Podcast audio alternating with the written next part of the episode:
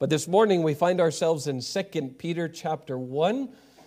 So if you will, take your Bibles and turn with me to 2 Peter chapter 1. and having finished our expositional study through the epistle of 1 Peter just prior to Christmas, as I was prayerfully consider what the Lord would have me to preach in this new year, I sensed the Lord leading me to the book of Second Peter. And that seems reasonable. After First Peter comes Second Peter. So, with that said, on this first Lord's Day of 2024, I want to continue examining the words of the Apostle Peter by contemplating what God inspired him to write to other believers in this epistle we call Second Peter. In this morning, from verses 1 through 4 of chapter 1, I want to preach a message entitled God's Gracious Gift of Faith. God's gracious gift of faith. 2 Peter chapter 1. Simon Peter, a servant and an apostle of Jesus Christ, to them that have obtained like precious faith with us through the righteousness of God and our Savior Jesus Christ Grace and peace be multiplied unto you through the knowledge of God and of Jesus our Lord. According as his divine power hath given unto us all things that pertain unto life and godliness, through the knowledge of him that hath called us to glory and virtue, whereby are given unto us exceeding great and precious promises, that by these ye might be partakers of the divine nature, having escaped the corruption that is in the world through lust. Similar to the first epistle of Peter, we find within these introductory words that Peter begins this second epistle, we find a greeting overflowing with gospel truths. And you will notice there in verse 1 that Peter very quickly introduces himself as the author of this letter and then, without wasting any time, begins expounding upon gospel truths within the announcement of who this letter is written to. So, in other words, within Peter's salutation, we have a thorough description of salvation. In Peter's initial greeting, we find a detailed description of what faith is and what faith does in the life of a true Christian. Which reminds us once again that the message of the gospel is the central message of the Bible and is to be the one truth that every believer is to comprehend and cherish more than any other truth. Let me repeat what I just said to emphasize my point.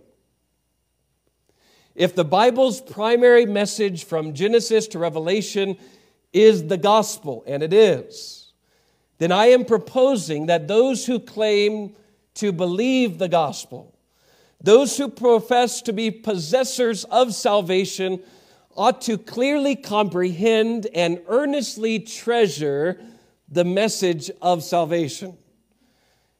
Above all people, those who claim to know Christ and those who have read and those who have heard God's word preached for years should be able to communicate the elements of the gospel in a comprehensive sense. Yet sadly, I'm finding more and more that this is not the case of the Christian community at large. Unfortunately, I'm finding more and more that most professing Christians have a shallow view of the biblical gospel and cannot accurately articulate basic truths about what it means to be a Christian. Oh, don't get me wrong, most people among the Christian community know that the gospel includes Jesus dying on the cross and rising again the third day. Most will proclaim that in order for someone to be saved, they must admit that they are a sinner, they must believe on the Lord Jesus Christ, and they must call upon his name. Most understand and would unashamedly confess that the way of salvation is the way of faith in Jesus' name, but oftentimes that's as far as it goes. And to be honest, this troubles me immensely. Because as we see once again in our text, that the details of the gospel are clearly spelled out and set before us in God's word over and over and over again. God, throughout the totality of Scripture, emphasizes, explains, defines, illustrates the gospel constantly. And he does so through types and shadows, miracles and parables, illustrations and declarations. And yet, somehow, somehow, most among the professing church remain unformed, uninformed to the depth, breadth, and true meaning of the gospel. And I like what Martin Luther said about this. He said, quote, Every week I preach justification by faith to my people because every week they forget it. And this comforts me. This encourages me as a preacher. If someone like Luther was driven to preach the gospel week by week because, in his estimation, people are people and they're prone to forget, then surely I have reason to mimic him and set the gospel before our eyes over and over and over so we will know it and declare it as it is given to us in the scripture. So, with a desire to better understand the biblical gospel as it is presented to us by God, I want to walk you through Peter's explanation regarding what true faith is and what truth faith leads to in the life of a genuine believer. So, under our first heading that I've entitled An Explanation of True Faith, let me give you three gospel truths expressed by Peter in verses 1 through 3 that articulate how someone comes to have faith in God. And the first truth emphasized by Peter is the reality that true faith in God is obtained and not earned. True faith in God, according to the Bible, is obtained and not earned. Notice it, Peter says, Simon Peter, a servant and an apostle of Jesus Christ, writing to them that have obtained or received like precious faith with us. So, in other words, what Peter is saying is the faith that he and the other apostles have is the same faith the recipients of his letter have come to receive, which is the only faith that saves. And the faith that saves, the faith that leads to God, the faith that is of our Lord Jesus Christ, is a faith that is obtained and not earned. And I would submit to you this morning that it is this singular truth that sets the Christian faith against all religions, including those faiths and groups who call themselves Christian but are not.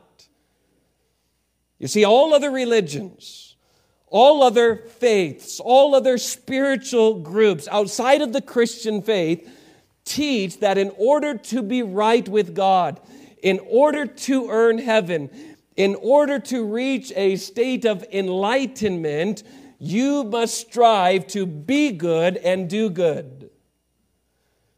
In order to be right with God, all other religions teach that you must earnestly strive to be religious, to be more righteous. This is the false gospel of most religions. Most false religions believe and teach that if you pray, if you fast, if you go to catechism class, if you are confirmed, if you go to confession, if you go on missionary trips, if you keep the various holy days of your religion, if you strive to keep the Ten Commandments, then you will obtain heaven when you die. But true biblical Christianity, on the other hand, preaches a message of grace and faith.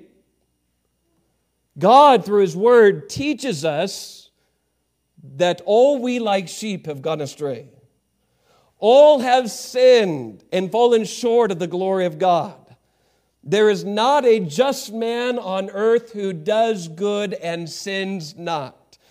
In fact, the foundational truth of the biblical gospel is the undeniable certainty that we, as fallen creatures, we, as sinful beings, do not have the ability to make ourselves right with God.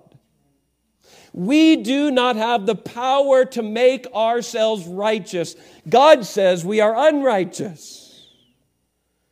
The message of true Christianity is that God, in His marvelous, infinite, matchless grace, God, through His unmerited favor, has given sinful men the ability to be reconciled with God through the power of God given through personal faith in Him. And this is the message of Paul in Ephesians 2 8 and 9. Paul says to the believers in Ephesus, For by grace are you saved.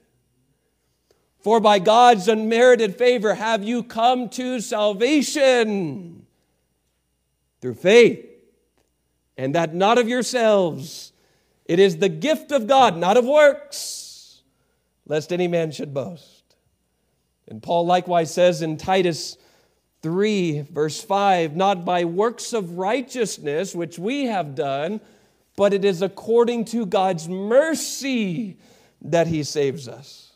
And listen, if anyone in the Bible knows what it means to be saved by grace through faith, surely it's the Apostle Paul.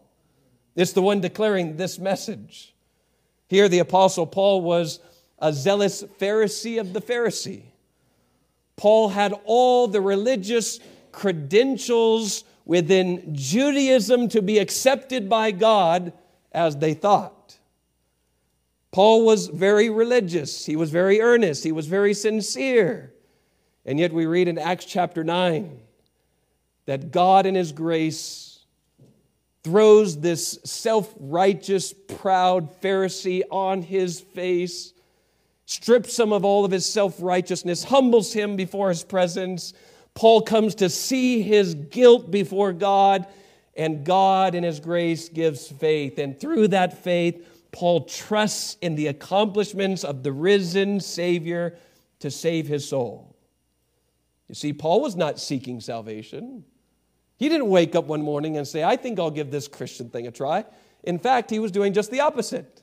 He was on his way to persecute believers.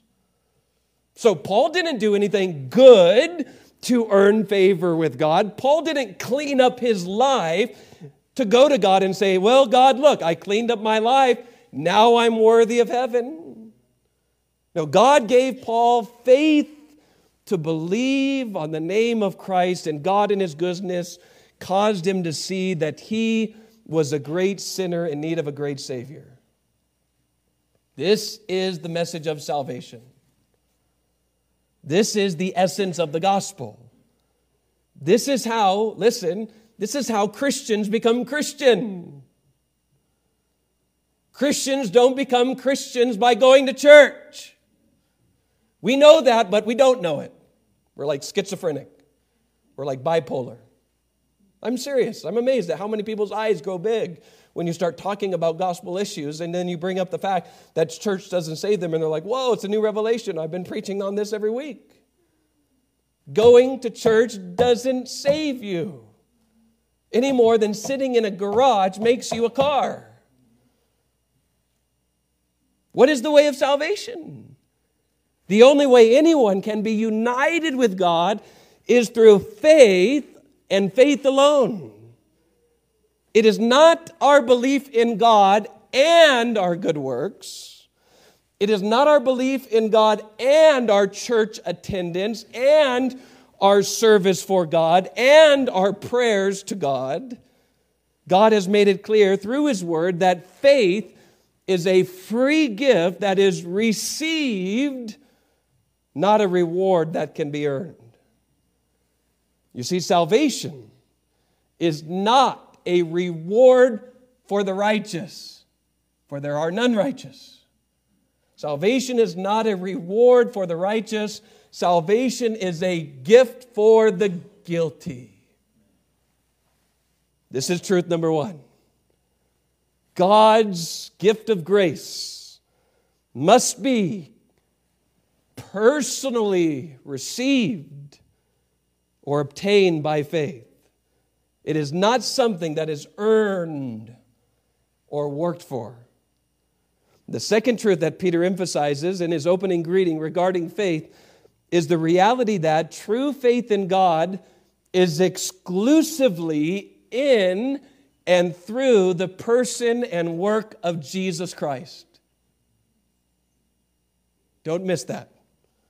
True faith in God is exclusively in and through the person and work of Jesus Christ.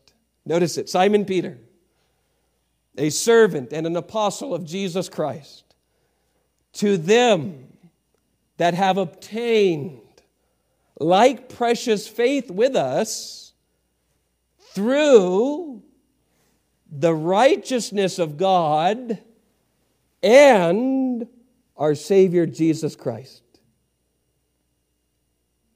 And here we find Peter emphasizing the object of Christian faith.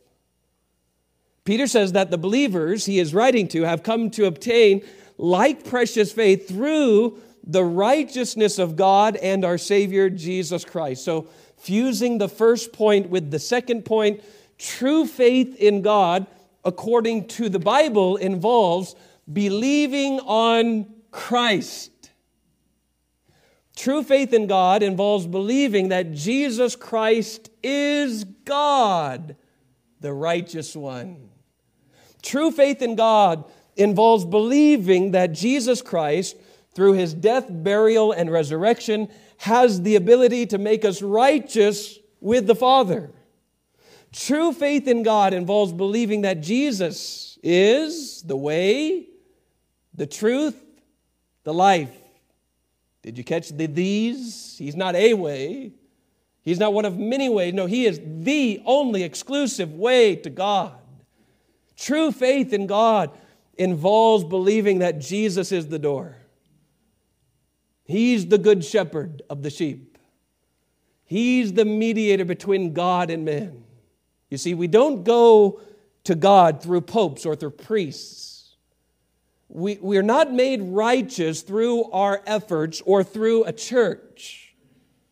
We are not saved through water, through baptism. If we are to be saved, we must believe that Jesus and only Jesus can forgive us of our sin.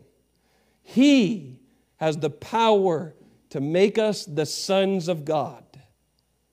You see, Jesus has done everything possible for us to be saved from the wrath to come. And this is why Jesus on the cross said, It is finished. The work of becoming a sin bearer for sinners has been accomplished. It is finished. There's no work that man needs to do to go to God. He can't. Christ has come to do the work that man cannot by offering himself a perfect sacrifice to the Lord. Now, I want you to recognize that this very truth stands contrary to the notion that it is sufficient just to have faith. Now, some people believe that the only thing needed to be a Christian is, catch it, having faith. How many times, even among the Christian communities, have I heard someone say, Well, I have faith? Right? This is the Hobby Lobby declaration in decorations. Have faith, have faith, have faith. You have faith? Great. I have faith, you have faith, we're all people of faith. We don't need to worry about so and so salvation because they say they're a person of faith. Listen, faith is not enough. Are you listening? Faith has sent more people to hell than heaven. Let that rattle you. You have faith? Faith in what? Faith in yourself? Faith in the Easter Bunny? Faith in Santa Claus? Faith in the tooth fairy? Faith in the government? God help us. Where does your faith lie? Faith is only as good as its object. And Peter is teaching us here that in order to have true faith in God, one must believe that Jesus is the Christ. So, with this, I think it's needful for me to affirm also that faith in a creator is not saving faith. Believing that there is God is not Christianity. He who has ears to hear, let him hear what the pastor says. And likewise, just believing in any Jesus is not faith. And by the way, there are many false Christs that others believe on and rely upon for their soul salvation. Galatians chapter 1. So, in our evangelistic efforts, we cannot leave the conversation at Do you believe in God? Do you believe in Jesus? Oh, you do? Well, praise the Lord. You need to draw it out. You need to ask follow up questions, such as the question Jesus asked Who do you say that Jesus is? Do you know the biblical Jesus? Are you willing to believe on the true Messiah? The one who is co equal, co eternal with the Father and Spirit? Oh, now you've just broken through a lot of religions. Oh, Jesus is not God. Jesus is just the Son of God. Jesus is the brother of Satan. That's what some cults say. We have to define our terms. Who is Jesus? Is the Jesus you're believing on God come in the flesh? Is he the one who died and rose again? Is, the, is he the one who's become sin on behalf of those who believe on him? You see, true faith is exclusively in and through the person and work of Jesus Christ. This is so vital. And then we have truth number three. The third truth that Peter emphasizes regarding faith is the certainty that true faith in God is brought about through Christ's divine power. Simon Peter, a servant and an apostle of Jesus Christ, to them that have obtained like precious faith, with us through the righteousness of God and our Savior, Jesus Christ. Grace and peace be multiplied unto you through the knowledge of God and of, notice the repetition of Jesus, and of Jesus our Lord, according as his divine power hath given unto us all things that pertain unto life, spiritual life and godliness. What is faith? How do others come to have such a faith? Did you catch what Peter said? Peter said, Faith is given through the divine power of God, our Savior Jesus Christ. What is faith? Faith is nothing short than a divine miracle. Selah. Stop, think about it. Just as Jesus caused the blind to see, the deaf to hear, the lame to walk, and the dead to live again, so true faith in Christ involves God giving a new heart, a new nature, making us a new creation. Jesus says, with men, this salvation, the changing of the heart, and specifically causing rich men to see that they're poor before God. With this, such a work is impossible with men, but not with God. Why? With God, all things are possible. John 1 12 and 13. But as many as received him, to them God gave power that they did not have through the Spirit To them, God gave power. They didn't muster it up on their own. To them gave he power to become the sons of God, even to them that believe on his name, there's faith, which were born not of blood, nor of the will of the flesh, nor of the will of man, but of God. Power. Listen, if you go to the world and tell them that they are spiritually dead, if you go to the world and tell them that they are unholy people who need a Savior, they're going to laugh at you in the face. They don't believe that. In fact, most people in the world believe that they're good. Many in this world don't believe there is a God. Most people believe that we came to be through the process of evolution. They believe that life is about being happy, living for yourself. They believe that we just cease to exist when we die. The soul doesn't go anywhere. You just go into the ground and become eaten by worms. Or some are so blinded by their false religion, they believe they already have everything figured out. So, our question is what is the hope of man in coming to know the Lord? How can lost, dead men come to know Christ in sincerity and in truth? Peter answers the question through the power of the gospel. Romans 1. For I am not ashamed of the gospel of Christ, for it is power of God unto salvation to who? To everyone who believes, whether you're a Jew or a Gentile. For therein is the righteousness of God revealed from faith to faith, as it is written, the just shall live by faith. You see, the only way a person can be made right with God is through the power of the gospel. Didn't we sing that this morning? Saved by his power divine, saved to new life sublime. Life now is sweet, my joy is complete, for I'm Saved, saved, saved. Only the power of God through Christ can make dead men live.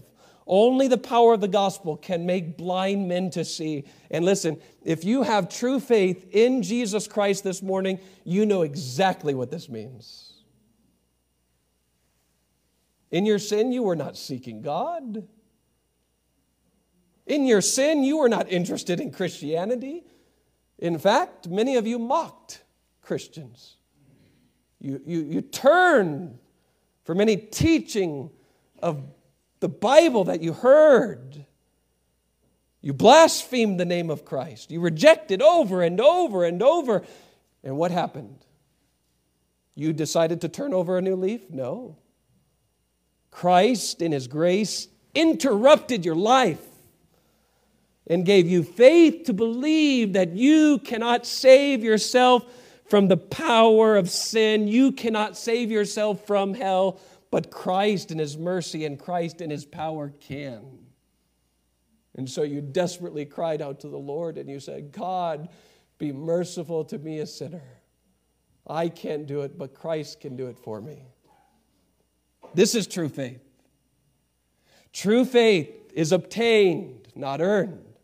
True faith is in and through the person and work of Jesus Christ. And then true faith is brought about by God through Christ's divine power. When the shepherd calls the name of his sheep, his sheep come forth and follow him. This is Peter's explanation regarding what true faith is. So, do we have that element? Do we know what true faith is? We should be able to articulate it. We should be able to know it, and we should treasure it. Now, turning to the second half of Peter's gospel focused greeting, in our second main point, I want to give you three gospel truths concerning the evidence of true faith. The evidence of true faith. So, having examined what true faith is, now I want us to observe what true faith leads to in the life of a genuine believer. And the first evidence of true faith that I find emphasized by Peter in verse 3 is an intimate knowledge of Christ. Write that down. True faith in Christ always leads to an intimate knowledge of Christ. Peter says, according as his divine power hath given unto us all things that pertain unto life and godliness through the knowledge of him that hath called us to glory and virtue. Did you catch what Peter says faith in Christ leads to? It leads to something. It doesn't remain stagnant. Faith is not something that you just mentally assess and remain dead. True faith in God, true faith in Christ leads. Here's a revelation to you it leads to Christ. And this knowledge of Christ is not merely a theological knowledge of Him, it's not some vague idea that Jesus lived a long time ago. Peter says that true faith in Christ leads to a real personal love for Him. It's something that is personal and sweet, not distant and casual. You see, the Bible portrays salvation as a marriage. A marriage is between two people who love each other. At least it's supposed to be. Christ loves his people, and through that, his people respond in loving him. The Bible portrays salvation as adoption.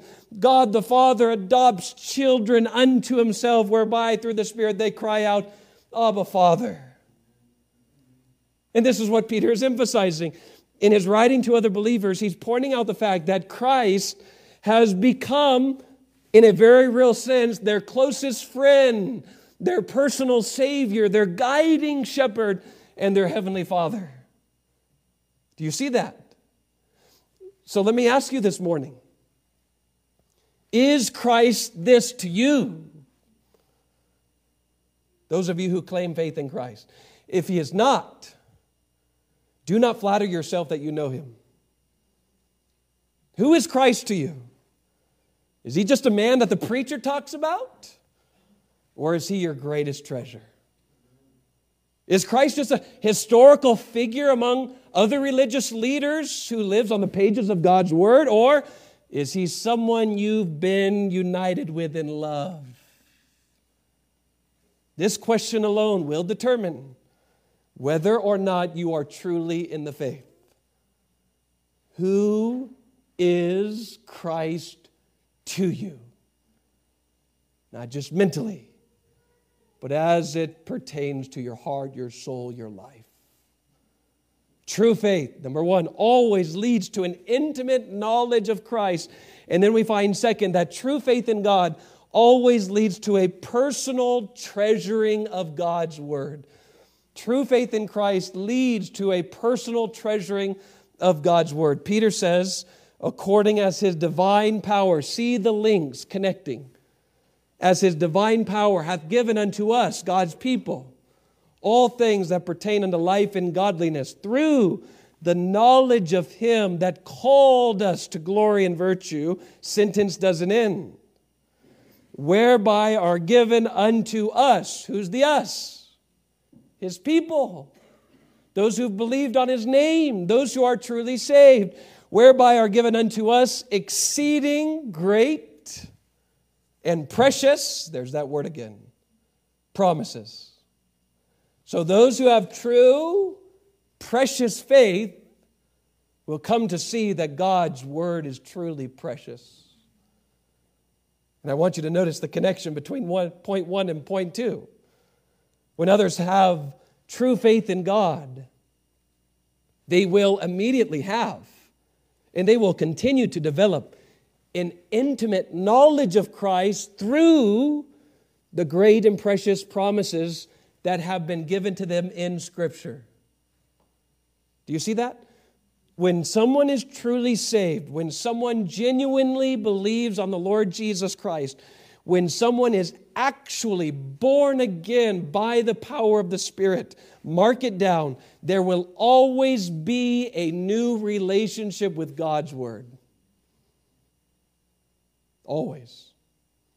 When someone has true faith in Christ, they will, they will grow in that faith by treasuring, reading, meditating upon, studying, and obeying God's voice. My sheep hear my voice through His Word, and what do they do? They follow Him because they love Him. Jesus says, Whosoever hath my commandments and keeps them, he it is who loves me.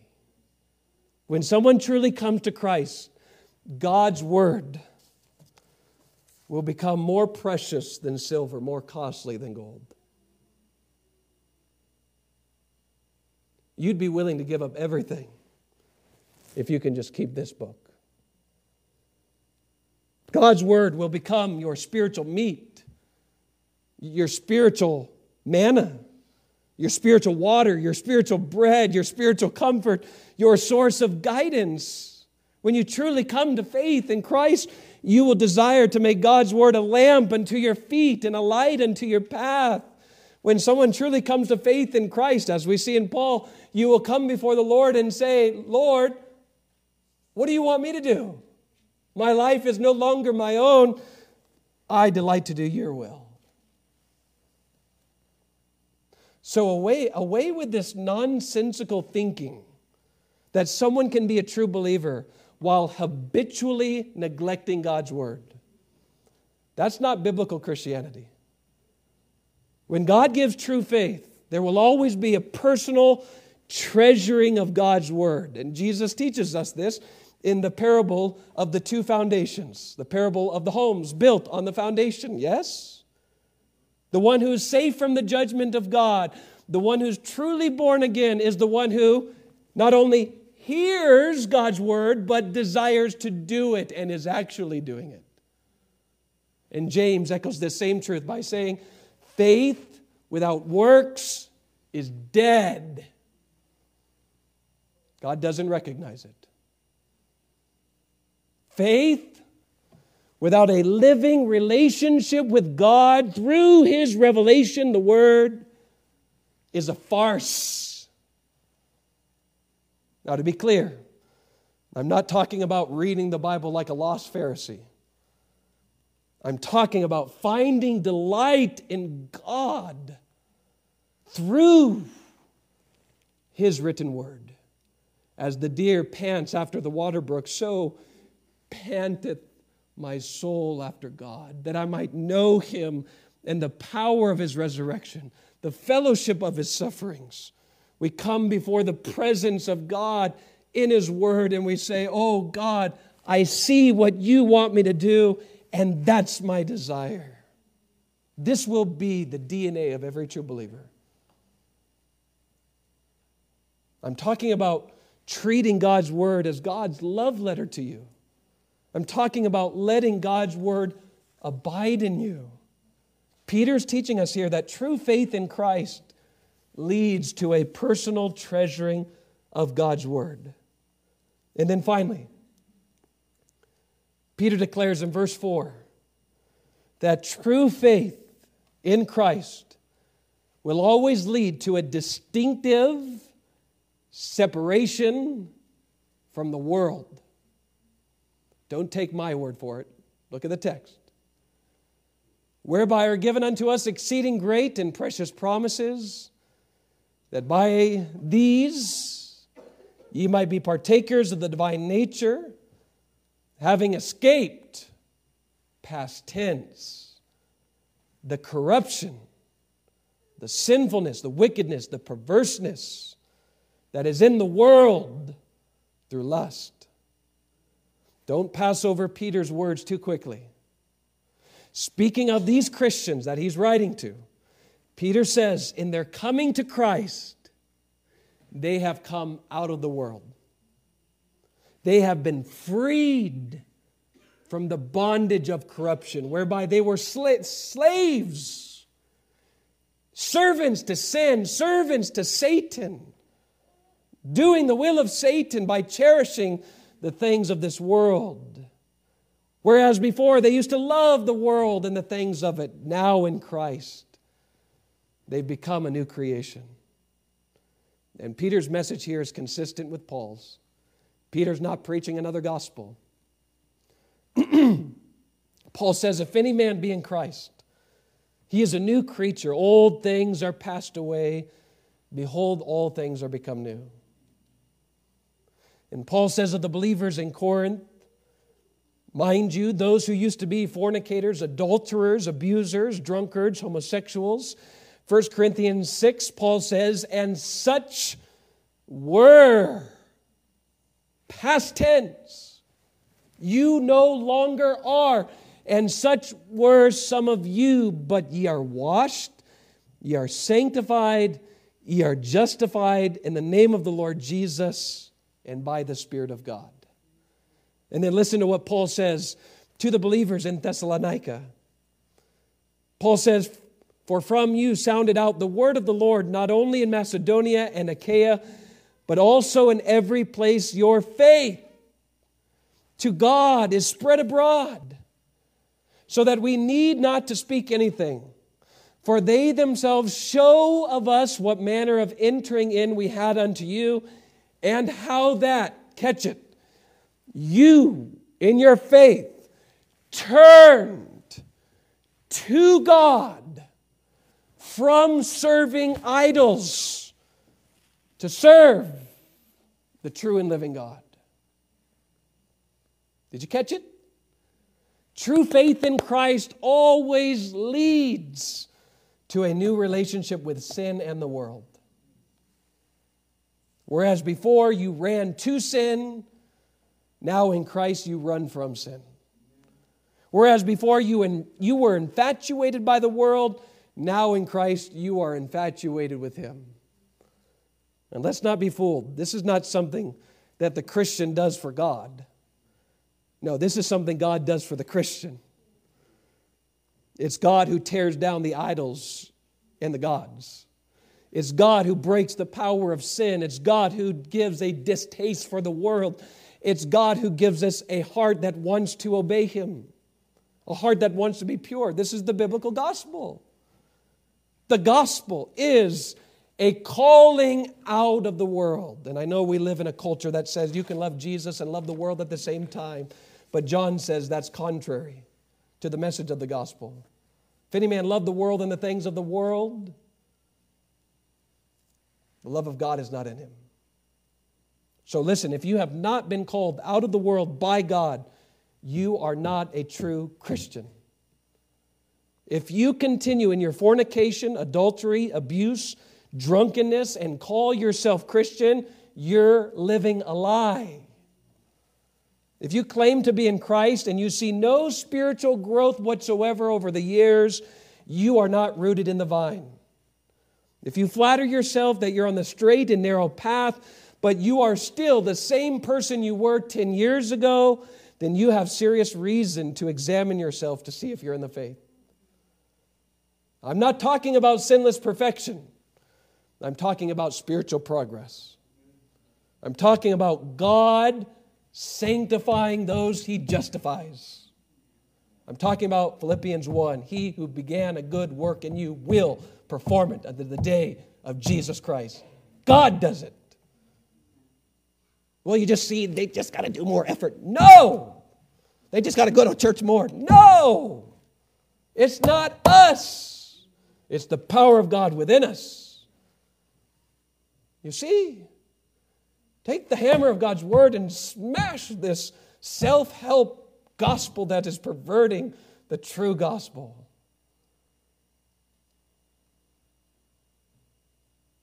Can light abide with darkness? Paul says, no. Can one love Christ and Belial? No. And he was talking to a very perverse city, Corinth. He was talking to the world capital W. People have come out of the world. True faith in Christ always leads to a distinctive separation from the world. I'm going to keep hitting this till I die. No, they said the sinner's prayer. They walked an aisle. They signed a card. I don't care. That means nothing. Your profession of faith means nothing. Do you realize that? It means nothing. Have you ever heard a preacher say that? You profess to know God, who cares? Most people profess to know God. What does the fruit of your life show? What does the evidence of your heart show? So you pray to prayer. Many in hell pray to prayer. Jesus says, Many will say to me in that day, Lord, Lord, have we not in your name done many wonderful works? And Jesus says, Well, say, I, I never knew you. Depart from me, you workers of iniquity. Sin still makes the distinction in your life. You've not been calling out of the world. You don't know me. My power hasn't changed you. That's what Christ is saying. We have to get this right, church. For the sake of our own soul and for the sake of the souls of others. Test the scriptures, see if I'm wrong. Acts 17 11. Be a Berean Christian. Go back to the scriptures, search it out to see if it fits with the biblical message of the gospel. So, the question of all questions I leave you with in the consideration of these six gospel truths that Peter has brought to our attention here at the beginning of 2 Peter is Do you have true faith? That's the question. Do you have true faith? Do you have Bible faith? Do you believe that Jesus is the Christ? Do you believe that He is God? Do you believe that His blood is sufficient to save your sin? Do you believe that God, by His power, has brought you from death to life, from darkness to light? And has such a belief given you a, a love for God? Do you have an affection for God's word? Do you have a delight to be with God's people? If not, again, the call of salvation is believe on the Lord Jesus Christ, and thou shalt be saved. Today is the day of salvation. Now is the accepted time. You don't have to do anything to make yourself right with God. But you do have to humbly come to the point in your life where you recognize that you are a sinner, guilty before God, deserving of hell. In Christ and His mercy, Christ and His grace, died on the cross, rose again the third day to make you right with God. Has there been a time and a place marked by a change where you've believed that message?